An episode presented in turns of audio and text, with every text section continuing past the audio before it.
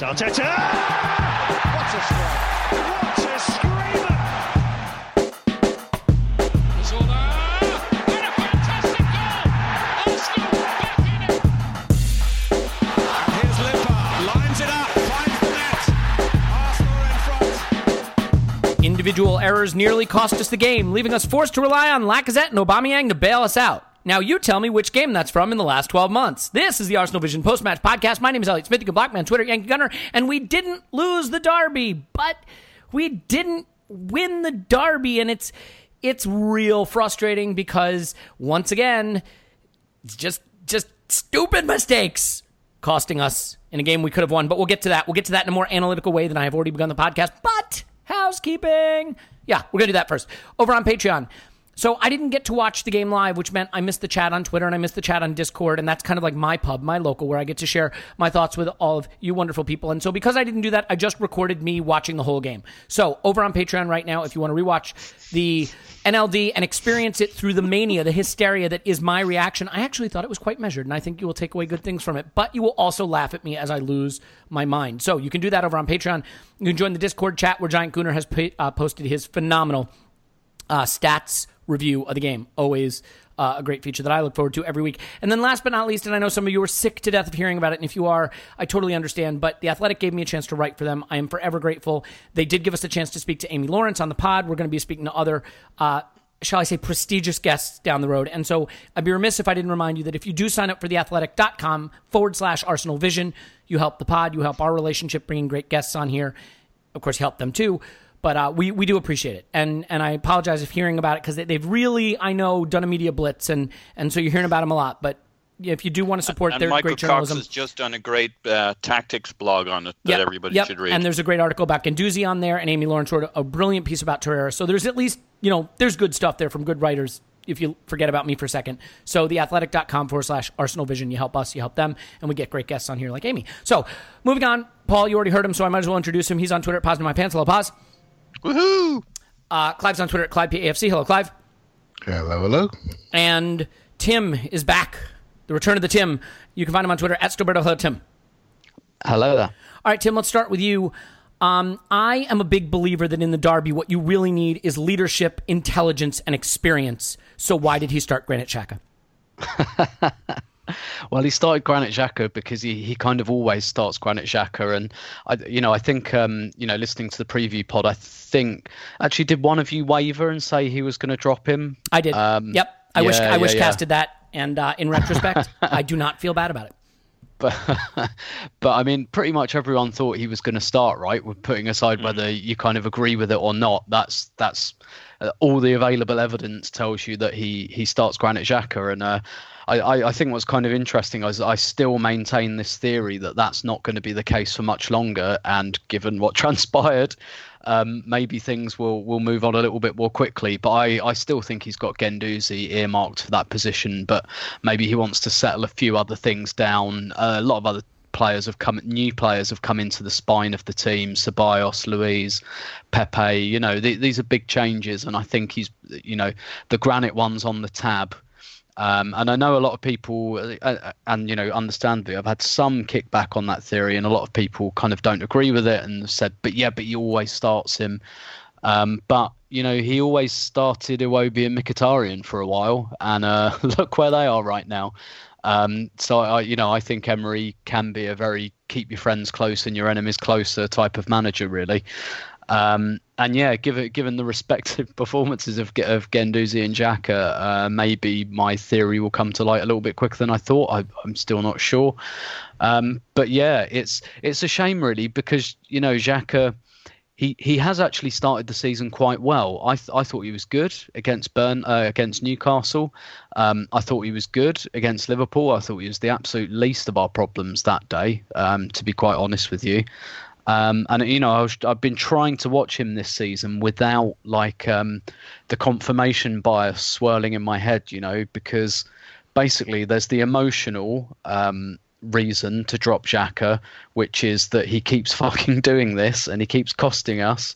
And he cost us against Brighton, and he's co- you know he cost us against Tottenham, and all of the emotional torpor that builds up. But there's like the good, and, and that's that. By the way, is not incorrect. When I say that's an emotional argument, I'm not saying it's therefore invalid. It's very valid. Um, but there's also like the logical tactical argument which is that you know maybe he just does things a little bit too slowly and he's you know he's not really suited to the premier league and things like that so um yeah it's it's just it, it it's another it's more it's it's more grist to the mill, you know, with Xhaka. You feel like the worms really turned with the fan base.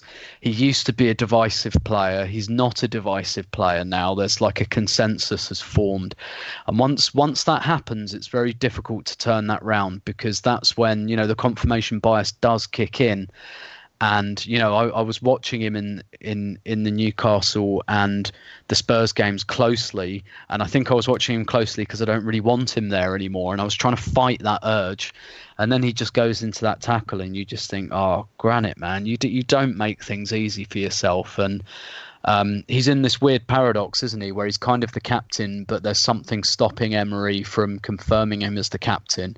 And on one hand, you do think he's kind of like a leader, but then he does these like batshit mental things, and and it's so random as well. That's the, that's the weird thing. Like you can't see it coming. It's it's just like it's just like a switch flicks at random moments. He's like a landmine.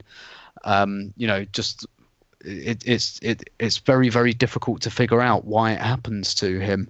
Um, but I think you've just got to assume at this stage that that stuff is just completely baked into his DNA, and um, you can't get rid of it. Uh, I don't think at this stage, and and for all the talk of him being a leader. Um, he he blows up too much to be a leader um, Yeah. for my money, and and I don't think I don't think we have to worry about like gradually phasing him out the team because when has this team ever been settled under Unai Emery? Is it ever going to be? I like I don't think so. I don't get the impression that he's going to settle on anything. Hmm. That we're going to keep going through this like chameleon thing. So I, I don't really see the like I don't I don't I don't consider it a disruption um, because, like, we live, the team lives in a constant state of tactical kind of change and disruption, if you will. So I just, I just don't see the point in uh, in delaying it any longer. And that's not to say I think, you know, he should be Mustafi'd and just completely banished. No, we play a lot no, of games, and we'll need him, um, you know, but his place as an absolutely automatic pick j- just has to be not even under question. Like there shouldn't be a question about it anymore. Yeah, I got to tell you, I, I think the Arsenal diaspora has a very weird tendency to feel that they must identify that a player has positive qualities to offset the identification of their negative qualities. Every single player who plays professional football has positive qualities. I mean, not Mustafi, but obviously all the other ones. I'm kidding.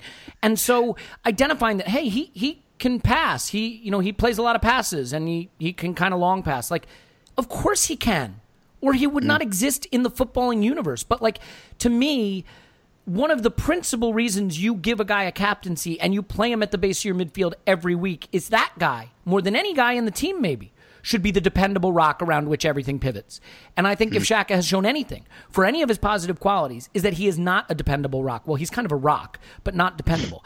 And so once again, he blows up, and I don't think it was the only mistake he made in the game. There was a pass on to Pepe on the counterattack where he had the entire half of a pitch to play him into. It's the thing Xhaka should be good at. He's given the ball quite nicely by Torreira. He's in acres of space, sitting in that rocking chair that, that Clive always likes to talk about. All he's got to do is just ping it into the, the opposition half, and Pepe runs onto it, and he's totally free and uncovered, and he plays it right to the feet of a Spurs player limply. He had the two terrible fouls he gives away on the edge of our box. He was giving away fouls there instead of shuffling his feet like he always mm. does. Look, I don't want to make this entire analysis about Xhaka, but I do think that in modern football, you are only as strong as the player that is most vulnerable to you. And when I did the Liverpool podcast, I was a guest on a Liverpool podcast. It was interesting to me how much they were saying they thought they could target him if he starts. I, I think he mm. is a target, and I think op- opposing teams know that. And I, I just worry that, you know, we look at it. This is a team that doesn't win games it should win because of players that make mistakes that professionals shouldn't make. And whether that was Mustafi, who's now out of the team, or Luiz last weekend, or Sokratis and and and Xhaka this week, that's what's holding us back. Clive, I'll, come to you I don't necessarily need you to defend Xhaka because I don't think there's much point in doing it, but I will ask you what you thought of the setup because I think it was sort of a flat three. I think obviously Guendouzi thrived in it. I think Torreira struggled in it a little bit, and I'm sort of curious why Emery feels a little reluctant to use Torreira where it seems like he'd be a natural, which is at the base of that midfield. So in general, just looking at the the structure, I think people identified pretty quickly that it lacked connectors. We everyone was thrilled, of course, to see the front three, the PAL, the Pepe, Aubameyang, Lacazette front three, but it, it lacked connectors, and that sort of played out that way in the first half. So how do you feel about the tactical setup that Emery went with for this match versus maybe what we've done against them in the past? Yeah, I didn't think um, midfield worked at all. And Guendouzi ended the game strong, but he was pretty average in the first half, if we're, if we're honest. Um, Torreira's and Guendouzi, I, I thought they were both taking up a lot of wide positions. I, I don't understand why, because they were just a two spread out as a, as a three, so they weren't connected as a three. So at least when you're connected, you can get some combinations going. But they were being pulled all over the place and left so much space for for Son to run into. So I didn't like that. You're now putting Torreira into big spaces, and then when he's got big spaces play enough, he runs right the way into the box and takes him away from areas where he's really good when he can see the game in front of him and go and sneak up on people. So he played a completely different game. I think we managed to Kante Torreira in this game. We've done exactly That's- the same. I'm so to- glad you said that. By the way, that was the first thing that came to mind. That's a brilliant observation. Not not because I had Yeah. it, but just because you made it. yeah, we Kante Torreira. We've now taken a player that's a sprinter killer in front of the back four into playing him almost on the right wing and getting to the box and see what you can do. So we're killing him, and people are now questioning his talent, where he needs to be positioned differently. Guendouzi eventually, once once Ceballos came on, I thought Guendouzi absolutely took over the game completely and just rose and rose and rose. He did some good defensive actions throughout the game. He's a hard-working player you, you know, you know, you know my thoughts on him. I think he'll be our best player very, very quickly, and that could be happening sooner than sooner than even I thought. You know, so um, so yeah, he's on he's on the way up, and and and Xhaka basically what he's doing, he's he's just trying to lead too much, and he. He's sort of one of these players that when they're stressed, he feels he has to go and put out the fire. And the way he puts out the fire is by moving himself stupidly into situations where his skill sets or lack of skill sets are exposed. And so he's not being smart. And one reason why he's in most of our teams when we try to pick the team or Emery's team is because we think he you are the older one, you are the one that should be leading the younger ones. But it's the younger ones that are leading you with their actions and you are making people leave the ground with a memory of your big mistake that's cost us 10 pints in the pub right? That's literally what happened and and so that needs to change. So i thought the midfield the midfield three did not work for me. And i think on the end of this game if if there's i think we learn a lot maybe more so than Liverpool game, where we were tactically not bad but didn't execute. This game, I thought tactically we were quite poor but we showed a lot of heart and desire to make sure we couldn't be beaten. And I like a 4 3 3 in my mind, Elliot. I like it. But we are really heading towards a stick on 4 2 3 1, morph into a 4 3 3 with an active 10 dropping in to make three in midfield on occasion for build up and also connecting to the front three. We need that. So it's about finding the balance because we are losing bits of Guendouzi. We're losing bits of Xhaka on a single pivot on his own, and we're definitely losing Torreira, and we can't afford to do that. We've got Willock on the sideline, can also play in that double pivot, and we've got two number 10s that are going to want to play, right? And I'm, I'm, I'm saying Ozil and um. And we got three forwards, right? So we we need to think about the shape and think about what we've learned from this game because we didn't connect, we didn't cover space, we didn't have people doing the right jobs. You need a job, and I don't. I think we had it too free, too easy, too much space, too much flow, not enough structure, and some of that could be because we were chasing the game, and there was no structure to some of our play. But I think we need to develop something now where we say, "This is what we are." This is the way to get the best out of our players, and it's time for us to make sure we maximize the talent that we have because it isn't a talent issue anymore. I thought this game was a tactical stup- stupidity Yeah. compared to. Uh, I'm much more upset about this game than I was about the 3 1 defeat because we were stupid, doing stupid things, playing with our heart, not our heads, running around like five year olds. Sokratis spending time on the right wing trying to overload. It, this was rubbish. Yeah. It was rubbish from a tactical point of view, but from a derby point of view and our refusal not to be beaten, it was absolutely fantastic. Yeah, and I gotta say, I mean, look, ultimately, the one bit of sympathy I have for Emery is no matter what you get right or what you get wrong, you can't win when people make dumb mistakes. There's no legislating for incredibly stupid mistakes. And we just make too many of them. I, I know for years we were leading or near the top in, in uh, errors leading to goals. And it wouldn't surprise me if we are an, an early front runner there.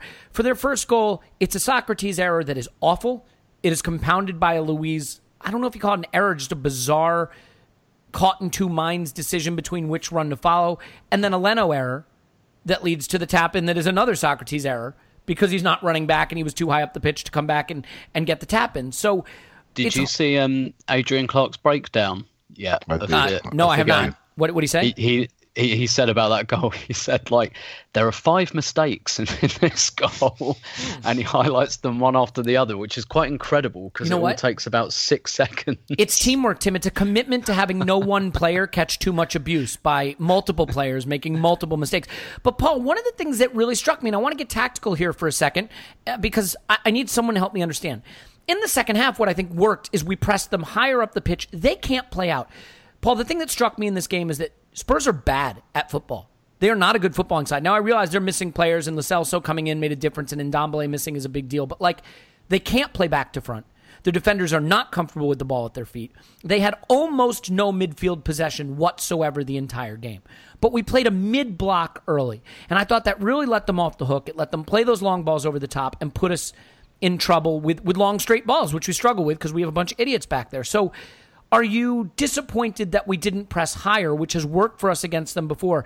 And and I think the mid block meant also that when we did have possession, the midfield wasn't connected to the front three. Later in the game, when we played higher, and you saw Xhaka playing in the opposition half, and, and the midfielders, you know, further up the pitch, the connections happened. So for you, was the big miss in the first half the extent to which we gave them territory and sat off them a little bit in, in their defensive third?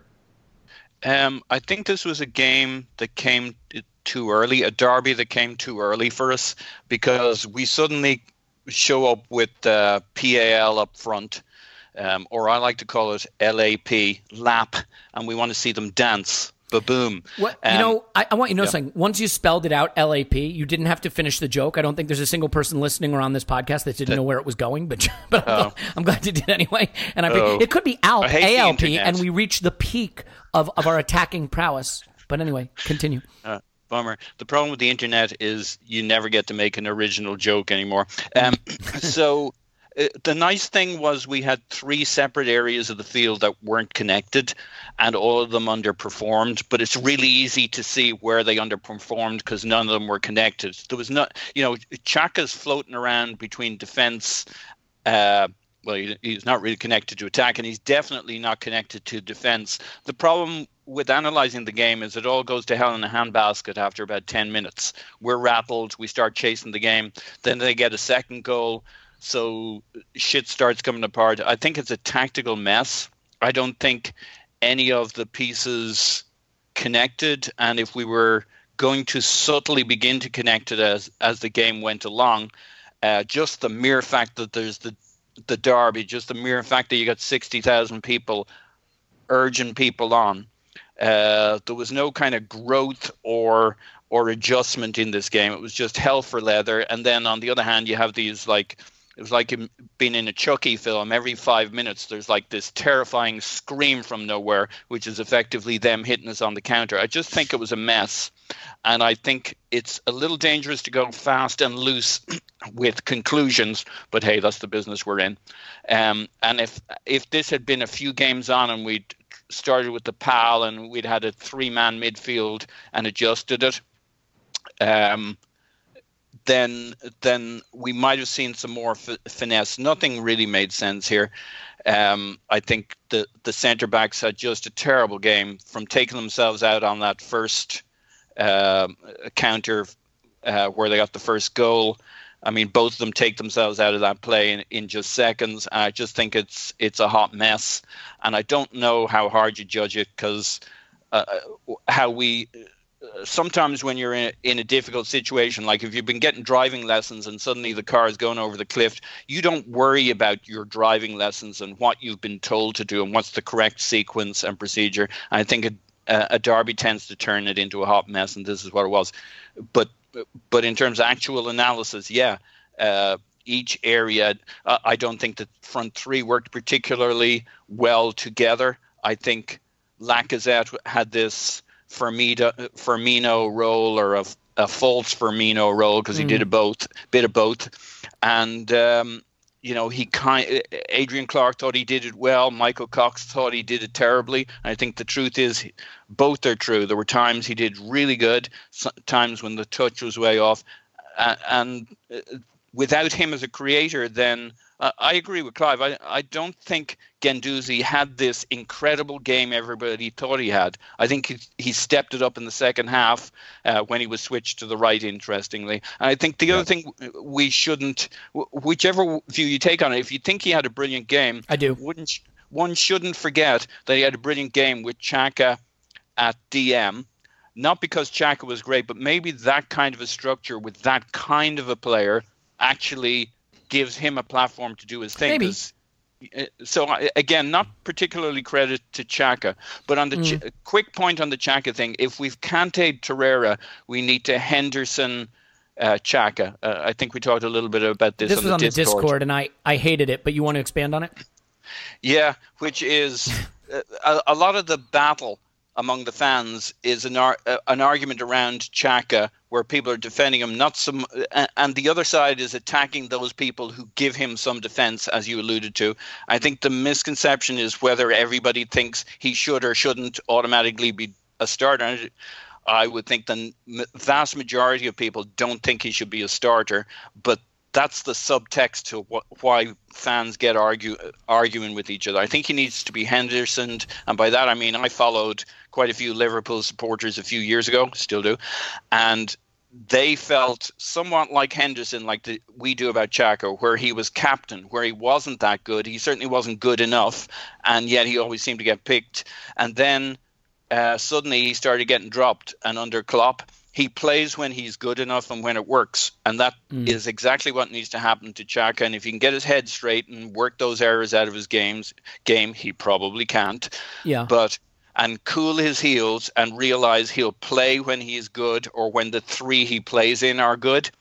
I think we'd all fucking mellow out on Xhaka entirely, and he'd have a chance to kind of late Henderson himself, where he finds a role and he becomes more mature and he, he plays within his limitations and stops trying to do it all. Maybe. Clive's exactly Yeah. spot on.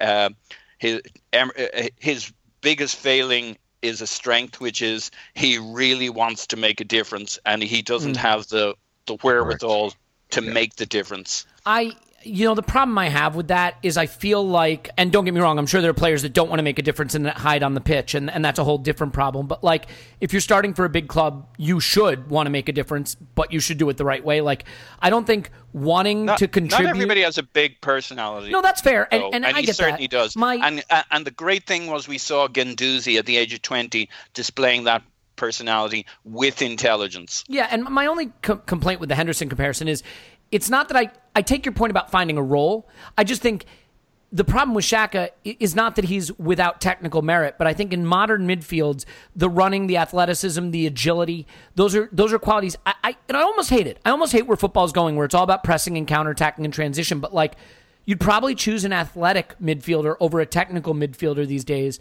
and I just don't you know, I, I think Henderson can kind of do that, whereas I don't know that Xhaka can. But so, so Tim, I want to talk Lacazette and and the front three for a second. The first half was kind of kind of a disappointment, I think it's fair to say, with mm-hmm. respect to that performance. And there's a lot to unpack here. First of all, there's Aubameyang getting chalk on his boots for most of the first half, and it, as you know, I, by this point I am broken record about Aubameyang, and, and almost no one wants to hear it, so I'm going to go into it again. I just think when you have a Golden Boot winner who has a goal in this game within three minutes of getting into the penalty area, have zero shots for the first hour, and he's primarily the guy responsible with putting crosses into the box, that the system isn't necessarily maximizing the skill set of the players that you have on the pitch. And yet I'm sympathetic to the idea that getting all three of them on the pitch sort of means Aubameyang has to play one of those wide positions. I felt that the problem is that they never got close enough to each other. On the rare occasion where Lacazette and Aubameyang were near each other and the distances were good, they exchanged a few passes and Aubameyang almost got in on a, a, a one-two with Lacazette and there were some nice little moves there, but they were often too far apart. We talk about Lacazette trying to play the Firmino role. Think about the Mohamed Salah uh, penalty against us last week. The ball comes in from a wide space into Firmino, one beautiful cultured touch to Salah, but Salah's within what, two yards of him, running beyond? And we never really had those distances right. So how would you fix Pal? How would you fix Alp? How would you fix Lap? What what was not working that you think is fixable so that Aubameyang isn't getting chalk on his boots and Lacazette can can thrive a little more? Because I, I'm more in the Michael Cox camp that Lacazette struggled to distribute, but I think part of that is down to spacing. I, I actually I actually don't think he did. I so I think with Lacazette, I think he, he he linked up really really nicely. The problem was where the midfield wasn't functioning, and as Clive alluded to, we kind of gave up the entire centre of the pitch because we had Guendouzi and Torreira so wide, and I think we were kind of trying to mimic what Liverpool's midfield do, which is, you know, those wide players in the midfield three, they're the ones that go and sit in um, for the fullbacks. And um, yeah, it, I mean, it didn't really work for us. Um, I, I actually think Aubameyang played well on the wing as well. Um, I know. I, I know there's there's kind of a resistance to the idea of him putting in crosses. He put in some really good ones, and he came very very close to setting Pepe up uh, with a brilliant cross to the back post. Yeah, the Danny which, Rose uh, block, the header rule out. Can, can, can I just ask, say, make one quick point there, and then I'll let you get right back on your train Sure. of thought. I totally agree with what you're saying, but like, if Cristiano Ronaldo had a game where he played eight brilliant crosses and had no shots, Mm. you'd probably say we need to use him. You see what I'm saying? It's not that he wasn't good at it; it's that I'm not sure you're maximizing Yeah. his his capabilities. Yeah, maybe not. But um, Lacazette did score as well um, from centre forward, Yep. um, from a nice little assist from Pepe as well. I think I think that was a quite an underrated assist actually. The the very deft kind of way he played the ball, and but I mean obviously Lacazette does a hell of a lot of work to get it in the net. So The second you know, touch is amazing. Yep. yeah, yeah, yeah, and I didn't appreciate that until I saw it back. But you know, he scored a goal as well, um, playing at centre forward, combining with Pepe. I, I think the answer is is kind of twofold. I think first off, that midfield just didn't work. So Lac- all of Lacazette's link play was less about combining with Aubameyang and Pepe, and it was more about giving an outlet to, you know, the fact that our midfield was getting really pushed back and our you know, our defenders were really, really cut off. Um, and, you know, Son was just picking up all this space and it kept stressing us and stretching us. And so I, I think the issue is that um, Lacazette, uh, you know, he was kind of doing the Firmino role, but inside his own half. Um, you know, and, and ideally you'd want him to be doing the, the bits and pieces he was doing perhaps 30, 40 yards further forward. Um, I, and so I think there's a bit of tinkering needs to go on with the midfield to get that right, and that might just take a few games. And the same with the front three. I think it might just take a few games. Uh, you know, I think that um, Pepe and Aubameyang will swap eventually, and you'll have Pepe coming inside and Aubameyang going outside. Um, and one going right, one going left. I think you'll get Lacazette kind of moving into wide areas. I think once that understanding builds, it will be quite fluid. My, I, I think my concern is that, and I was concerned, I thought he would do this with his team lineup, that kind of playing that front three almost scared him into playing, you know, a, a fairly conservative um, midfield three. So, and and and I'm just I just kind of question that a little bit. That kind of almost doing what we were doing with Lacazette and Aubameyang anyway, and just cutting them off and making them an island separate from the rest of the team. And yeah, maybe having three of them cut off as an island separate from the rest of the team is better than two. I still don't think it's ideal, and I, I hope that something that Emery learned from this game is that. Um, and and maybe it was just the opposition again, but I really hope when we come to let, let's say he plays it against Watford, he plays that front three again or Villa. I really hope the lesson learned here is that and I, th- I think I said this a couple of weeks ago that I think when you have got a front three like that, like maybe an Özil or a, pre- I think preferably a Ceballos because he does more of the kind of the number eight stuff, and I think he's a bit more kind of modern. But you know, I said I said a few weeks ago, I, I don't think it's the end of the road for Özil tactically. I do think there's a space for him, um, if only to to kind of make those connections and and you know have have like an an interchanging front four um, almost. And, and I think for most games we can we can do that and we can lean into that. And I bet you'd see that Özil's goal threat um, would go up in that kind of framework as well. Um, so I, I think it just I think it just needs a little bit of work, a little bit of tinkering. But I, I'm not massively concerned about it. I'm not. I'm still not convinced that it's like going to be perfectly balanced. But I just think there's enough quality there that um, I think that's the kind of issue you pick up when your team's nearly perfect. You know, Yeah. a bit like when Arsenal bought Gilberto Silva, and the team was basically complete, but they thought mm, maybe just a little tweak here, and we buy one player, and it's Gilberto, and that's it. It's completed the team, and and I think we've got probably other things that we can look at before we come to that stage of of asking questions about this front three. Yeah, I mean, there are certain things I pick out from this. I mean, we had nine shots in the first half. We had 17 in the second.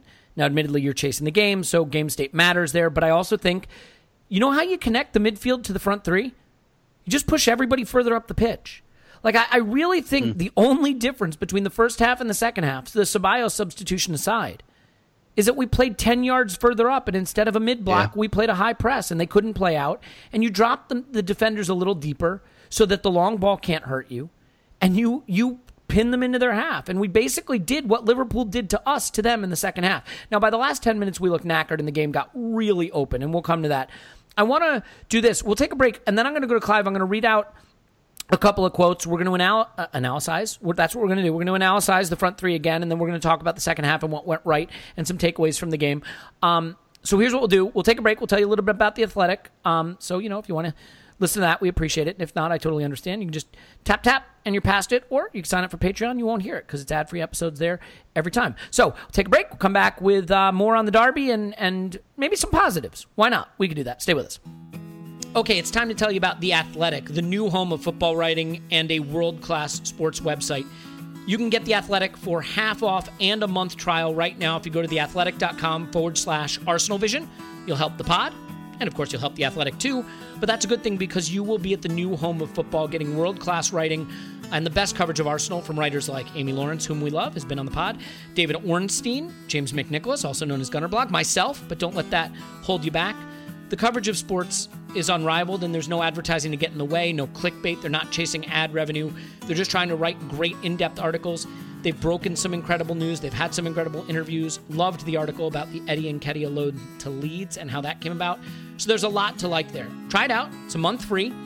And then if you stick with it, it's 250 a month. That's it. So you can go to theathletic.com forward slash Arsenal Vision and try it now. See what all the buzz is about. Go sign up now, theathletic.com forward slash Arsenal Vision. Okay, we're back, and I want to dive right back into it with Clive. Clive, I want to read you two quotes, okay? Do you mind? Mm-hmm. that that wasn't a yes, but I'm going to do it anyway. Okay. Emery cannot simply send out a trio of holding midfielders and expect his forward line to win him the game. The pace and clever movement of the front three can do little when the ball only reaches them in isolated positions far from goal. Okay?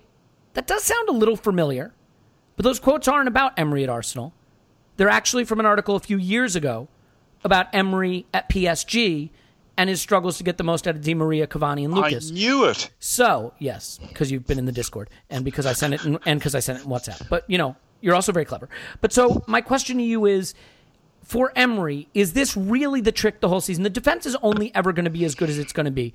Is the trick for him to find the way, whether it's high pressing, bringing in a connector like Ozil, dropping one of the three, is the whole trick for him finding a way to get midfield to connect with the front three so you get more shots. Look, the 17 shots we had in the second half, that's Arsenal football. That's how we need to play. But we have been shot shy. We have struggled to create chances. So for you, is the whole story here getting the midfield and the and the, the attack to, to connect and to create chances? There's lots of things going on here. I think um, Well, I think we've learned that we've got more work to do with the four three three. Right, if we're going to go that way, and I, am not sure we're suited for that. Um, I think we have to move more towards a double pivot, I, and I do think that's important. I think the team is set up for a a four two three one or a three at the back. I'm afraid you don't want to hear it. We've got to have Pepe closer to the goal. I, I don't like where he's doing all his best work with chalks on the back of his boots. I don't like that. He's got he needs to do more inside. We have to think about making him far more fluid and be more fluid. I think we have to stop looking at Liverpool and start being ourselves. I think we have three very talented forwards and we have many talented midfielders. I absolutely get why Emery played the three in there. I actually picked it, and the reason why he did that is he knows that Spurs are they're a running team, they're a strong team. So he picked the three players that he felt could protect our back four the best and allow our front three to do their hmm. stuff. But in the end, the position of those players was not clever. I don't think we knew where to stand. We weren't tight enough. We weren't compact enough. When we won the ball, we weren't connected, and we were just too spread out. We were just running after the wrong people. We didn't have uh, we had defensive type players that like to be behind the ball, running all over the place, running ahead of the ball, not being positioned to build up. So, of course, it became a basketball match because there's no midfield. You just got to go back to front, and that's what we did. I do look at Spurs, and I think they do this very cleverly. They turn it into a, a track meet. They kick the ball long, and they run after it on the on the counter. They know they can outrun us on the on the on the reverse, and they played for that very well. Son is by far their best player, and he showed that. And and everyone takes off of him now. He's the one with the spark. He's the one with the movement. He can go inside, outside. He can shoot with both feet. He is a top, top class player, and we struggle to contain him all day long. And so the structure needs to be much more compact in midfield. Tactically, I said we were better versus Liverpool. I felt, I know we lost the game, but they're a very good sign. But tactically, I thought we were much more disciplined, much better. In this game, I never felt it. I didn't feel as comfortable. I'm looking at players, looking at their execution, and thinking, okay, but this is a different game. This is a derby, right? We are 2 0 down. And from that moment on, all bets are off. This is like, roll your sleeves up. We need to get something out of this. They cannot come into our house and take the points. And from that moment on, it become, what do you feel like doing? Just let's go and go and get the game. Let's get after them. I mean, it's literally Keystone Cops. Look at the Lacazette goal we were just like four or five players swarming around the ball trying to get it back. They try to clear it. We get it. Guendouzi nicks in. We get it back into the area again. We keep it alive. That's that's Burnley football. That literally is Burnley football. Keep it in an area. We get the ball. Great two touches from Lacazette. Goal. The talent is there. The tactical organisation needs to be tuned. It, it's not there, and we and I do think with this level of talent now, and Elliot, I'm going to sound a bit like you. Oh, good. We I like do that. have. we do. Well, we got the talent now, so we have to help them. We have to give them a system that which they can work from, and or, or at most two. But we've seen two in the last two weeks. I don't. I'm not sure this can continue, and then we can expect the game state and the players to just arrive at the same time and produce their best performance. What we're finding is, for some periods, the game suits one or two players, but it didn't suit enough for me in this game. It didn't suit enough in the last game. We played players in the wrong position for me on the outside tips of diamond. So we didn't quite commit. So we didn't quite commit to 4 3 3 or 4 2 3 1. We didn't quite commit to a diamond last week, in my opinion. We got some of our good players on the pitch, but we didn't quite commit to the system by having the right type of athletes in the right position. And we did it this time as well. So I understand why he did it. I really did. I felt it was a strange game. But what I did walk away with the 4 2 last year, it was our best performance of the season, maybe with Valencia away. And I'm not sure we ever hit the heights again of that performance. I felt this time that the directionally trajectory has changed for the club. I feel there's a lot more to come in and even this in this team. Could, could just for, for my benefit, could you identify like a, a couple tangible examples? That, just because I've heard you say it, and I, I want to be with you. I mean, obviously, other than, not, and I don't mean that like physically. Just I want to be where you are in headspace wise. Like, what what are some of the things that make the trajectory look good to you, apart from just like we signed some good players this summer? Okay, well, we've got we've got a different players in the centre of the pitch now. So Guendouzi's one year older. He's looking like a player. We're all convinced. We we went a bit large on him start last season. He faded away. Second season, I don't think he's going to fade away. He just turned up at the France squad. That's not an easy squad to get into. So he is an up and coming superstar. Hopefully, he signs a new contract and he's here for the next four or five years. Torreira needs to find a position at the base of the midfield, either as a single point of a diamond or part of a double pivot. Please don't have him out on the Kanté side on the right. His potential, once he gets up to speed, is more significant. Pepe at the moment is all about pre assist, assist, good combinations, finishing touches lacking. We can all see there's left foot shot there, there's power there. He needs to work on his fitness. Hopefully, on his break, he gets a chance to do that. The potential of that three is is really there. David Luiz, funny enough, defensively brings a level of I don't want to say the worst composure because it's one good thing, one bad thing. But what does concern me about David Luiz, and I, I need to see it with my own eyes, is I feel that we're defending a lot deeper with him. And I think that's creating connection issues, uh, creating a big space. I think he almost plays for himself and he drops off so he can receive the ball in a lots of times where he can pass it. But actually, I want to see the lines closer together because I think we're a combination team and that combination is going. So David Luiz is one I'm looking at to see if our defensive line is not where it should be. I want to see us pressed up a lot more and trust our speed to get back or trust our ability to read when the ball's got no pressure on it so we can drop off soon. But let's not start too deep because it becomes a, it becomes a trap meet and we don't do well at that. We haven't got the athletes to do that in centre midfield. But I do feel directionally we're going in the right direction. I do think the inclusion of the new just couple of fullbacks is going to be a massive step forward. Yeah, that's going to make a big difference. Yeah. That that may not see it till Christmas, and I do believe, you know, we could be looking while we're bedding in players. We could be looking at a three at the back system to accumulate and bed in players and get them up to fitness between now and the Christmas period. And I wouldn't be against that because what does it forces our talent rather than be on the wing, they've got players outside them to do that job. And now we get a Aubameyang and Pepe closer to the goal. Yep. So we have to decide what we want to be and what and what we're investing in. Are we investing in the three fours? If we are, let's get them narrower. Let's get them nearer the goal. Maybe let's give them fullbacks that really going to press on. In Liverpool system, they have three quite workmanlike system. Uh, sorry, centre midfielders, but they really are aggressive with their fullbacks.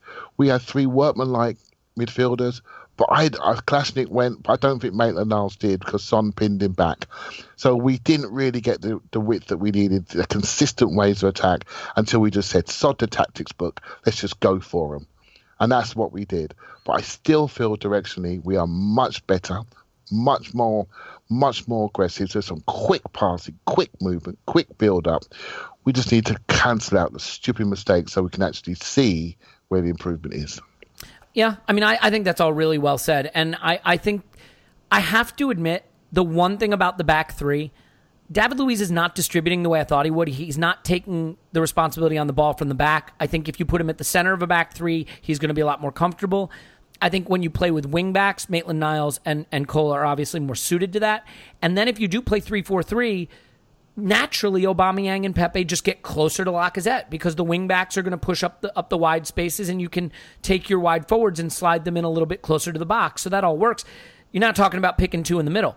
And if it's Xhaka and Guendouzi, no thank you. If it's Ceballos and Guendouzi or Torreira and Guendouzi, yeah, I can live with that. I do think where Yep. Guendouzi is concerned, he's kind of been a hipster choice. uh, And I think getting called up to the French team, as silly as it sounds, I think it's going to make a big, big difference in the way he's perceived.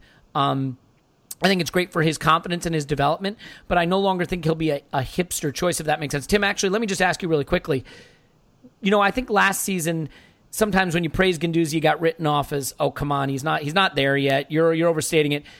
In the stadium, in the derby, did you get the feeling that people were starting to realize what, what they had with Guendouzi? I mean, it's, I know it's hard to speak for a stadium full of people, but do you think that the uh, awareness and appreciation of the, the specialness of this 20 year old player is starting to catch on with people? I mean, the assist he had is brilliant. He had a shot really well saved. He, he just he took responsibility in the derby at 20 years old.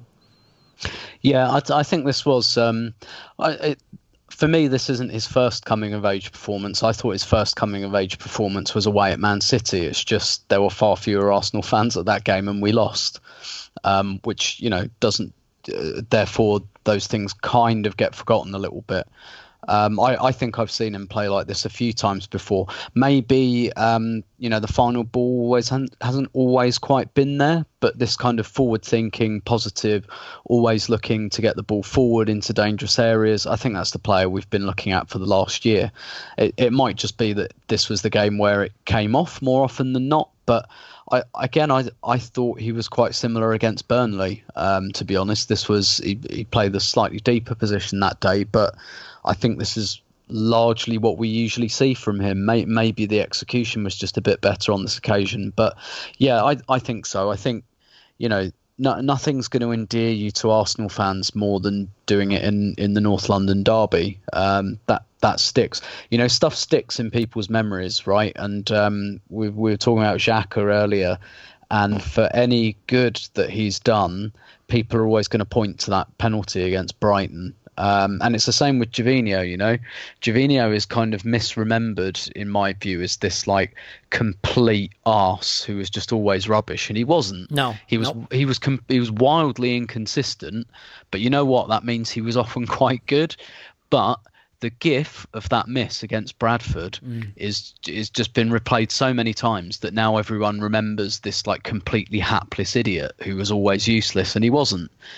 Um, and you know, and so like, and and that can work in a player's favour as well. If you just do it in the right kind of game, people remember it. And I think this, and then immediately getting called into the French squad afterwards, um, a little bit maybe of the ill feeling towards Xhaka as well, all kind of coming at the same time. Um, I, I think his stock is starting to rise, but to be honest, as, as brilliantly as I think he played, um, I think I've seen him play like this before. Um, to be honest, so I, I wasn't, I I was maybe slightly out of step with the stadium because I, I just thought that that was I thought yeah this this is the player I think you are and that you can be. So um, I you know I I had no surprises really. Yeah, well, it, it's just a phenomenal game, and I, I would actually refute the suggestion that he was not great in the first half. I thought he was the one person taking responsibility to try to connect the thirds, that he was stepping around hmm. pressure. He wasn't, you know,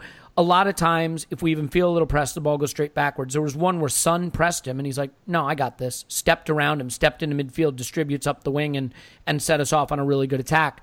I, I just, I just thought he was solid the whole game through. And, you know, there was one where he split three defenders to get it into Lacazette at the top of the box, and Lacazette got fouled, and we we had a free kick that came to nothing. I think Pepe curled it just wide, but a lot of good, nearly contributions, and then of course the one decisive one. And Paul, um, I want to go through the two goals real quick. You know, it's used as a stick to beat Emery, and I kind of understand why. To be fair, that we just kind of rely on Aubameyang and Lacazette to bail us out from basically not playing well or not having a system or not having a plan or whatever. But like when you have Aubameyang and Lacazette, you know, maybe that's not such a bad thing. So they do it again.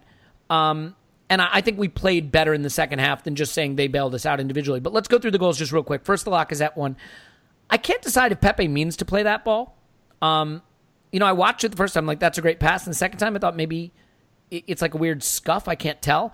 Uh, Guendouzi's obviously involved in winning that back as well. And then, uh, and then Lacazette takes a first touch that I thought was kind of heavy, but in his stride pulls it down out of the air for the perfect roofed finish.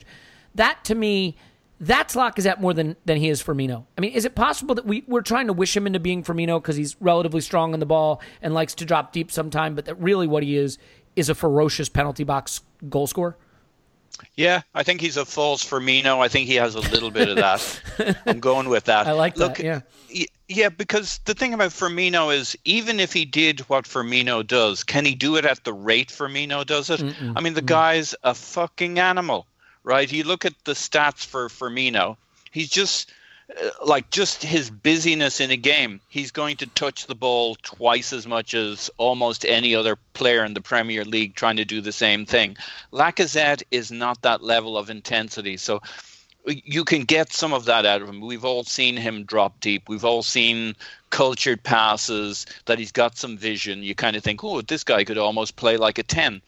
Um, but he's also lethal in really tight spaces. I mean, the the the the short back lift, the way he gets the shot off. We've seen him bury it into the top right corner from angles where it shouldn't go in. I think didn't he do it against Lloris on that side, and now he's done it on against Lloris on the other side. Um, he's just he's and the other thing I love about that goal, I think more than anything, is you just felt he knew uh, that he channeled everything he had emotionally into this thing, and he knew what he was doing. Not just I don't mean technically or the goal, just in terms of the importance of this game. This was all just fucking force of will, and uh, got us right back into the game at a critical time, basically halftime, and re kind of reset the emotional balance of this game. So it was absolutely huge. Yeah. I, I, it it was superb. I think he did a lot of good things, and but I think he struggled. He was going to struggle in this game in terms of connecting midfield. I don't think. I, again, I don't think we can make too many judgments. I know we there's a lot of of data from previous games, but it's kind of all new. This is a new squad, same manager, new squad, uh, new setup, new options, uh, some familiar patterns we're seeing, but but still, this isn't the game. I don't think Liverpool's the game, and I don't think this is the game you say, oh, oh well, I, I kind of know how this one is going to end. But Well, so, all right. So that's Lacazette goal. With, with respect to the Aubameyang goal, I mean, I have to admit that. Look, let's not pretend we don't all have our biases, and we don't have all have confirmation bias, and we don't all lean into them. We all do it. I just like to do everything to the extreme. You know, I, Yeah. I, I'm, I'm living that that Red Bull lifestyle. So, you know. When he scores, my first thought is, oh, for fuck's sake, he's in the box three seconds and he's got a goal. It's right after Lacazette's taken off and Aubameyang goes through the middle. He makes that brilliant last shoulder run. The pass from Guendouzi, you can't say enough good things about it. But there's still, I mean, you're on the sprint running off the back shoulder into space. It's still not like a cakewalk from there. And Aubameyang puts it in. I mean, I, I think Aubameyang's run makes the assist. I mean, uh, the run I makes the pass. does- Yeah, of course. Yeah, yeah. I mean, uh, uh, I don't think most strikers get that. And I don't think it's because Aubameyang's quick. That's his I elite mean- skill, his movement into space. Yeah, and, and when the surge comes and how, and then, uh, I mean, Aubameyang's studs are pretty good. Uh, I think his success rate uh, with shots coming off the studs is astounding. Um, and they're not always straightforward tap ins. I mean, this can go. We've seen him miss from six inches out, right, and manage to get it over the bar. Um, strikers generally, this isn't a gimme, but he makes it a gimme. And it's just, it's like half a second, and you just go, wow. Yeah, I mean, no shots in the first hour, four shots in the last 30 minutes. And I, I realize some of that is down to also the fact that we were more on top of them. I have to say, you guys, like, I was, and I know they're going through a bit of a, a thing, and I, I know that they were missing some key players.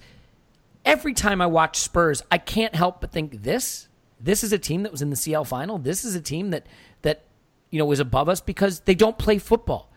When they're ahead, they foul. When they're behind, they dive. When Sure. they have the But ball, what- they kick it long. They can't play Yeah. through the thirds. They don't have a But mid- what we give them, what we gave them in this game is what they're really good at. yeah, and that you have to ask questions about that. Now, to be fair, you know when Lo Celso We're came on, that the gave them a little more control. Lo Celso made a difference, and Ndombele would have as well. Um, let's let's just do I- this. I do, do quickly want to say, I think Ceballos fundamentally changed how we played and fundamentally I was changed about to this ask game. that. Yeah. Yeah. All right. Well, so so Clive, if you don't mind picking up on on Paul's thread there, um, Yep. just real quick. First of all, are we all in agreement that the Kane dive is a dive? Absolutely. Oh yeah, Yeah, I mean, it, Absolutely. You know what? I saw Jonathan shocking. Lou. You- you've- Jonathan Liew called it a brake test yeah. in Formula One. You know, you brake test the guy in front of you. I thought that's brilliant. He steps in front, stops, and and then says to Sokratis, "Can you stop?" He's not even trying to go for the ball. And, and thank goodness the referees are onto this trick now, where he puts himself, he initiates a contact, and it's becoming embarrassing. People say he's trying to take advantage of the situation, where if he was anybody else, he would be called a diver. Yeah, but he's England's Harry Kane, and I, I have to say, I understand if you're a talentless prick like Dele Alli who's not good at football that you throw yourself to the ground because the only thing you're good at. But if you are Harry Kane and you've won a Golden Boot and you're supposed to be one of the best strikers in the world, back yourself to do something. I just hate that that's his first instinct, and it's coached right through their team. And, yeah, and, Paul. and he'd already got the penalty he was entitled to in a an NLD. so it he'd already just scored greedy. a penalty. And to Yeah. be fair, he'd just been caught doing it the week before, for fuck's sake. But Clive, let's talk Ceballos. I think he made a difference. Mm. I think it helped us play further up the pitch. I think it quickened the tempo. That is what he likes to do. I'm still sort of weirded out by the fact that he does give the ball away a little more than I was expecting. I think he's got to adjust to the speed of the Premier League. Um, I think also his one for me. Look, I think Tim would agree with me too because he doesn't like this. His one-footedness is a problem for me. I I don't like it. I, I think he's got to use his left. Like he doesn't have to use his left fifty percent of the time. Five percent of the time to make a pass would be fine. But he did change this game for the better. I think he gave Guendouzi more freedom as well. How did you feel he affected the game? And are you surprised that captain halftime subs has suddenly become a lot more conservative about using his substitutions? Waited quite a while to do it this game. Left one in his pocket, but Ceballos certainly an important one. Yeah, I think once Guendouzi went into a double pivot, I thought the game changed, and I thought Ceballos, he just did a couple of little step overs in the middle, you know, just a couple of turns, and Sissoko went, "Okay, mate, you can have it. I'm not going to go near you because you're going to embarrass me."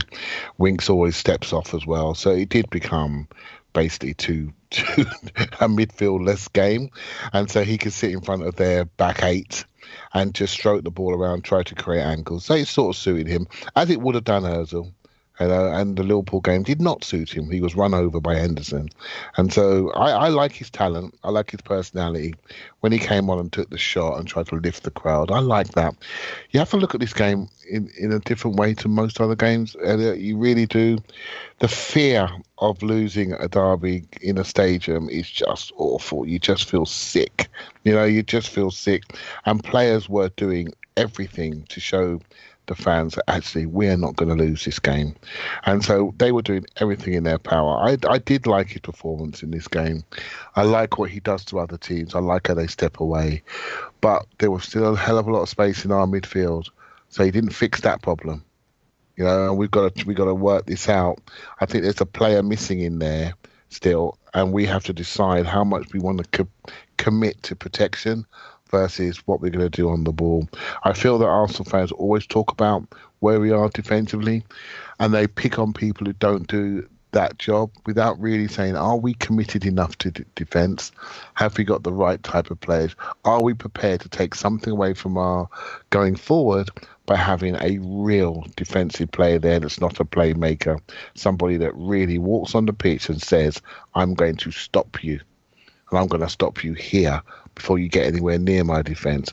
And other teams have that player, you know, a player that's focused on that protection role and not focused on anything else. And we ask that player to also be our best long passer and do a lot of protect, which I don't think he's suited for. So we either suited for a double pivot or we change how we commit in centre midfield to allow players like Ceballos to not to do too much on the retreat. On the retreat, and we have to work that out soon. So there's a player missing, and, and there's an upgrade coming for me next season, and um, there needs to be a player like that Ibrahim Sangaré, that type of player that can come in and really perform a physical role that allows us to match those teams that are trying to overrun us. And again, what it does is it allows players, the playmaking players, to do just that. You know, and I think that's that's what we need to move to going forward.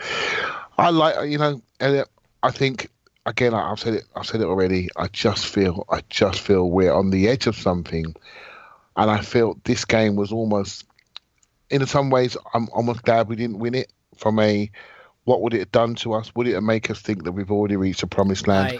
I, think, I think, I think you've derailed here, work to do. Clive. You're almost No. glad we didn't win it. it. Is Well, not an analysis I- that fits I- with your usual level.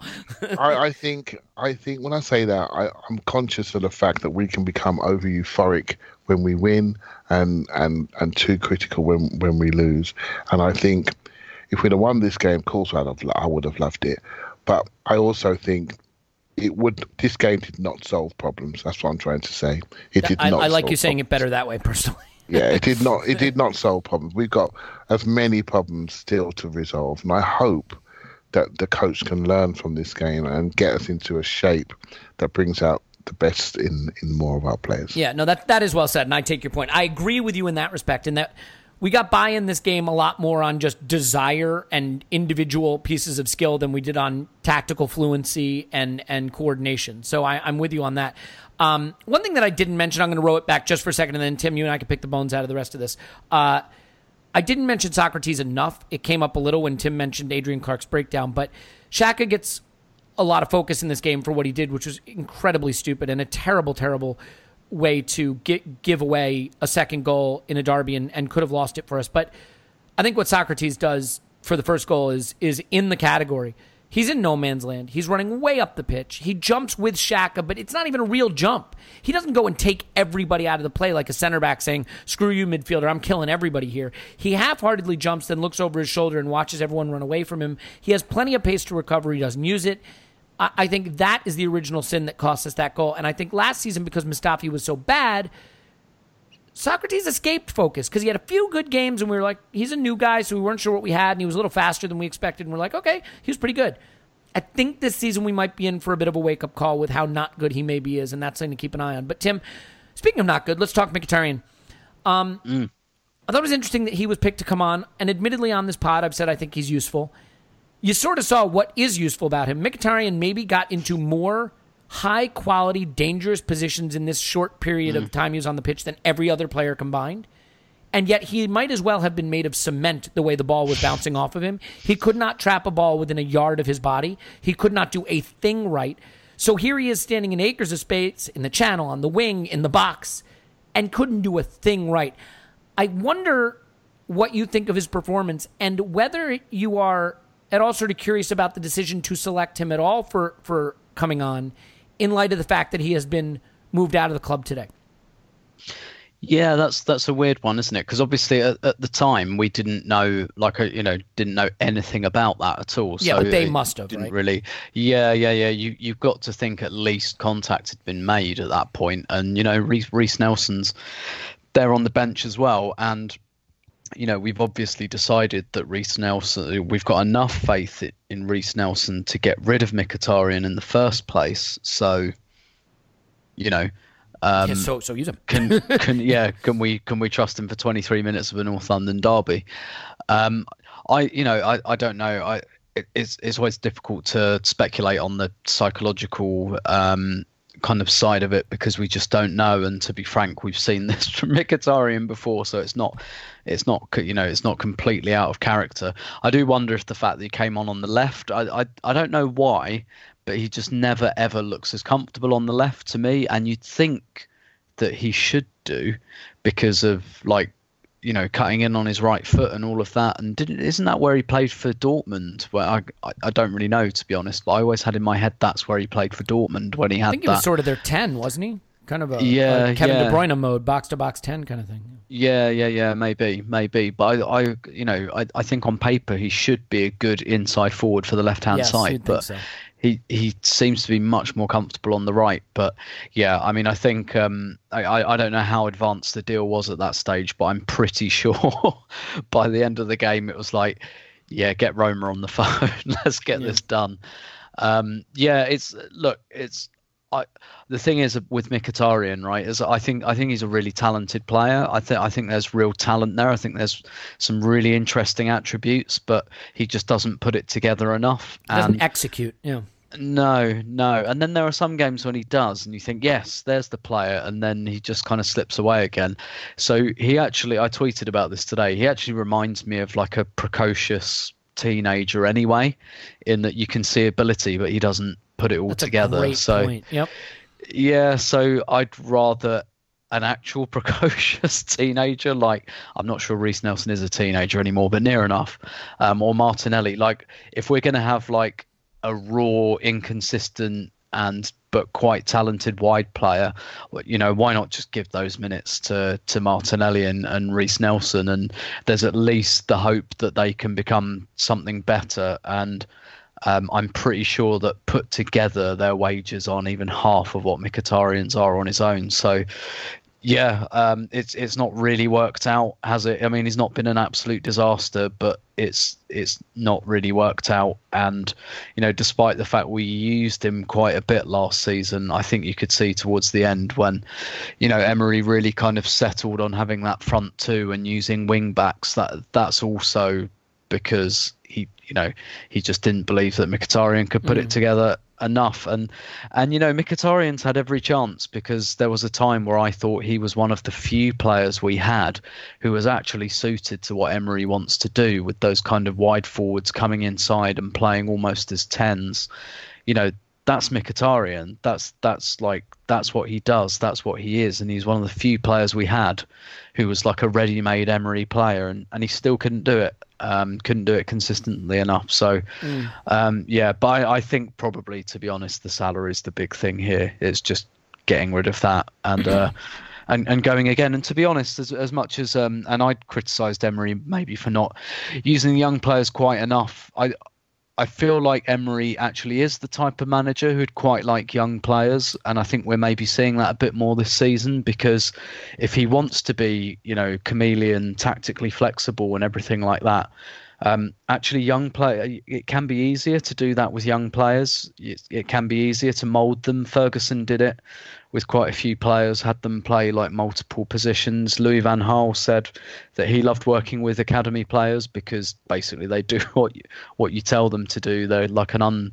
unshaped lump of clay. Um, and you know, I, I think maybe maybe Emery will look. We all know what his first choice front three is going to be, but I, I think guys like Saka, Martinelli, and Nelson will will get some minutes now. Yeah, and I mean whether it's Emery choosing to do that or maybe there's a hand on his shoulder, kind of strongly suggesting it. That's more conspiracy conspiracy theory stuff, but we'll see what it is. I I will say that, you know, Paul, we, we just have a couple moments here to wrap up, but the game kind of got drunk in the last ten minutes. I think we were knackered from the energy we expended trying to get back into it, and it got really open. And if we're being totally honest, we're maybe lucky we didn't lose it with the last kick of the game.